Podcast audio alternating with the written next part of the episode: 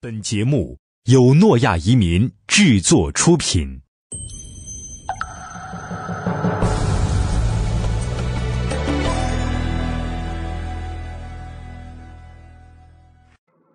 各位移民沙龙的听众朋友，大家好。呃，今天呢，我们说一下美国的十年多次往返签证，呃，该怎样去申请。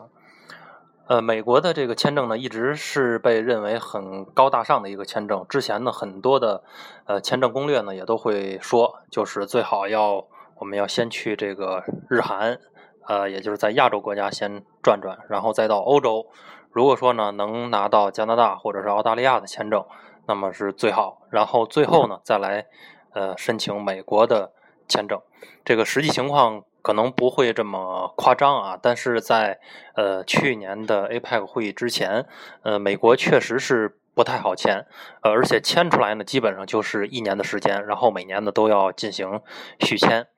那么在 APEC 会议之后呢，中国的护照效力提高了不少，呃，其中最受关注的呢就是美国签证的变化，它具体呢就是从二零一四年的十一月十二号。开始，然后呢，它的 B one B two，也就是呃旅游签、商务签，那么一次呢就可以签出十年的多次往返，而且出签率呢也提高了很多。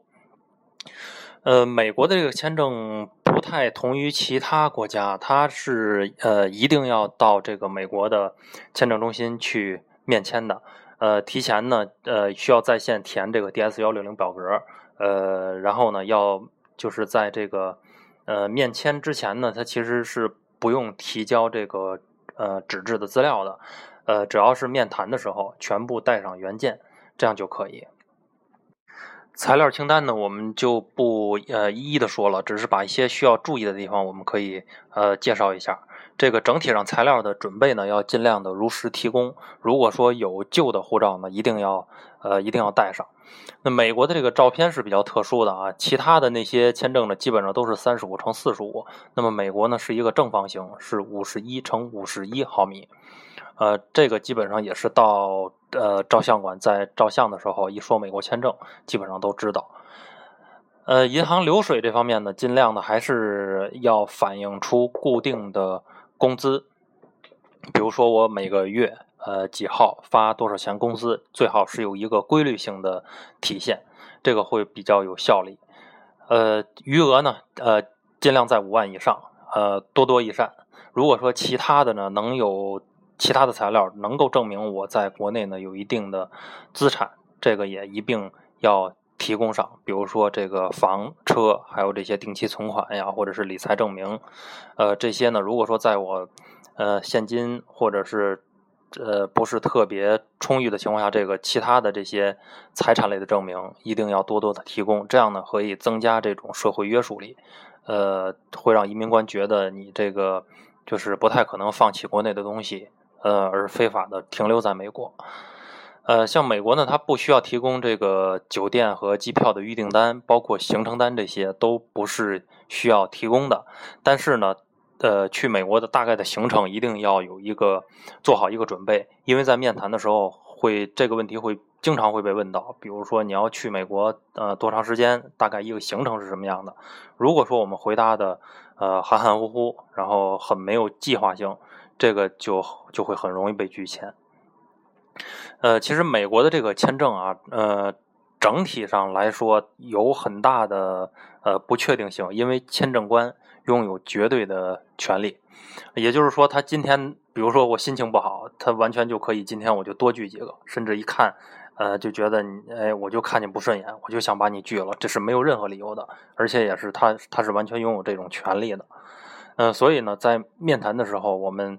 呃，包括这个着装呀，还有这个 这种形象上啊，一定要要呃要注意一下。还有就是材料呢，一定要准备的非常的充分。虽然可能大部分都呃不会用到，有可能到那儿哎很多东西就晃一下，直接就过了，他不一定看。但是呢，如果说呃一旦签证官要了，我们没有办法提供，这个就会非常危险了。因为他那个呃面试的地方呢，就是一个类似我们在银行的柜台一样，但是是是站着的，呃，然后签证官呢是坐在里面，隔着这个呃玻璃罩。那么回答问题的时候呢，呃，比如说问到你结婚了吗？那一定要主动的把呃这个结婚证要出示给签证官看，千万别等着他要，因为一等着他要的话，要两次他可能就会烦了，这个时候也是容易被拒签的。呃，如果说他需要仔细的看呢，下边会有一个窗口，然后直接就把呃具体的纸质版的材料通过这个窗口递到里面。那说话的时候呢，尽量的要呃自信一些，用呃用中文就可以。嗯，除非是英文非常好，能够交流，那可以用英文。除此之外呢，一定用中文交流，千万别 说用英文，然后交流的还不太畅通，这个这个是非常不好的。那如果说是递的是商签呢，那最好是英文，因为呢，我们之前遇到过这种商签拒签的案例，呃，那个申请人回来反映这个情况呢，也是，呃，其实他条件非常的好，但是呢，签证官就是反复的纠结于语言的问题，因为他不会英语，那呃，即使解释了啊，有全程的翻译，但是呢，那个签证官还是在那儿一直摇头，就是他就是认为你你不会英语，那你。怎么又会做出这个这种商签？怎么又有能力去呃美国考察呢？这个呃有可能这个完全就是不同的签证官就会有不同的判断结果，不是百分之百会出问题。但是呢，这样也会提高一个拒签的概率，因为商签本身对于像旅游这种签证来说呢，它是小众的。那么呃这个签证官在遇到这种情况的时候，一定会更加的小心。特别是遇到如果说我经验不是特别丰富的签证官，他是一定抱着这种宁杀宁可错杀一千也不放过一个这样的态度去出签的。呃，其实他最后出来的呃签证都是一样的，所以说呃能走旅游签还是走旅游签就可以。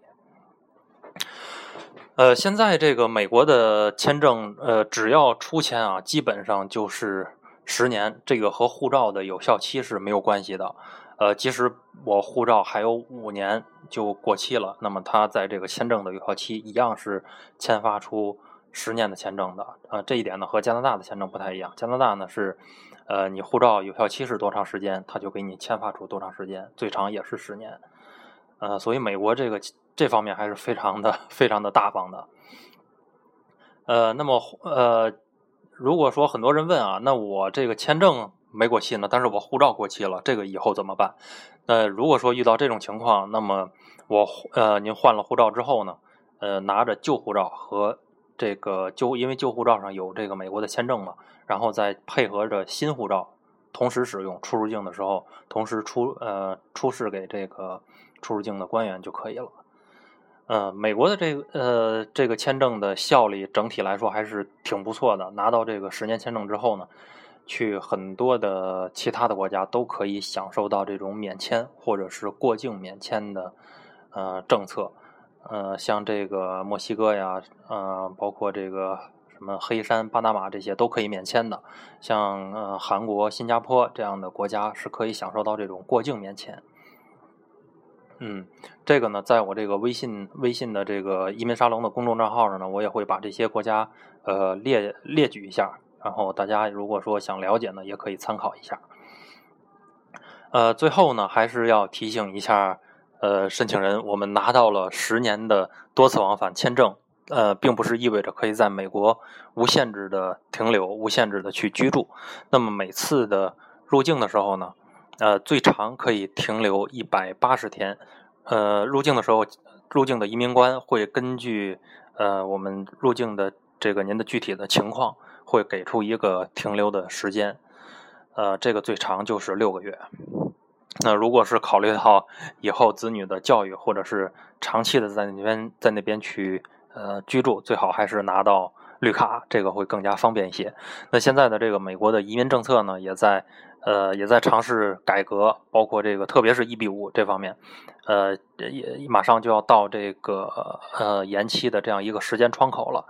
呃，所以呢，呃，会有一些呃新的政策